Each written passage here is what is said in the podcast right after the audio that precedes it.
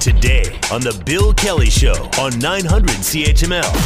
Well, the uh, Toronto Star is reporting, and now others are picking this up, that uh, Premier Doug Ford is uh, about to make a, a, a cabinet shuffle.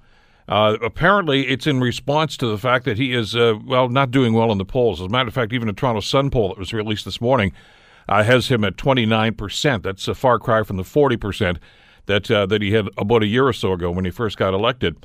Uh, he seems to think, I guess, or his advisors seem to think that uh, that if he shuffles the, the chairs on the Titanic there, that it's going to stop sinking. Not so sure about that. Uh, is this just par for the course, or uh, is there is there actually some magic in, in trying to do something like this to try to regain public support? Richard Brennan's been there, done that uh, for years. Of course, uh, covered Queens Park and Parliament Hill. He joins us here on the Bill Kelly Show to give his read on this. Uh, Badger, how are you doing today? Good morning, Bill. Yeah, surprised by this announcement. It's not it's not official, but he's uh, he's not commenting on it. but where there's smoke, there's fire. Well, no, I'm not. I'm not surprised that he'd be looking at this point in time, of year into it, uh, change, you know, changing up some of the horses, quite frankly. Um, one I think he's going to be looking hard at is Vic Fedeli, the finance minister.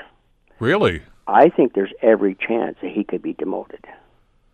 That that doesn't happen. Finance ministers are usually untouchable. It rarely happens in well, cabinet shuffles. I know, but just think about it for a minute. If you stopped the average person in the street and said, "What do you remember about that budget?"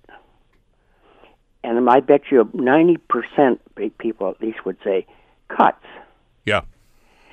And the fact is, it's so ironic because their spending was actually almost $5 billion more than the Wynne's final budget last year. So they're spending more money and getting grief because Fedeli and the critic, you know, critics within the party are saying, why didn't you have a page in the budget that spelled out exactly what you were going to, what was good, the funding cuts that were going to be made instead of burying it hinder and yon in the in the uh, in the budget? And that's I think that's where one of the major complaints are coming from is they're saying these are people on the inside are saying it's death by a thousand cuts rather than you know pulling off the band-aid all at once and saying okay here we're going we're going to cut, you know, uh, we're going to increase teaching time, we're going to do this, we're going to do that, blah, blah, blah, we're going to cut funding to this and that. And then it's done. But no, this is this has been kind of, you know, piecemeal, and I, and that's why I, I, I believe, truly believe, that's one of the reasons they're so low in the poll because every day practically there's something new coming out that says there's another cut. The Bill Kelly Show, weekdays from 9 to noon on 900 CHML.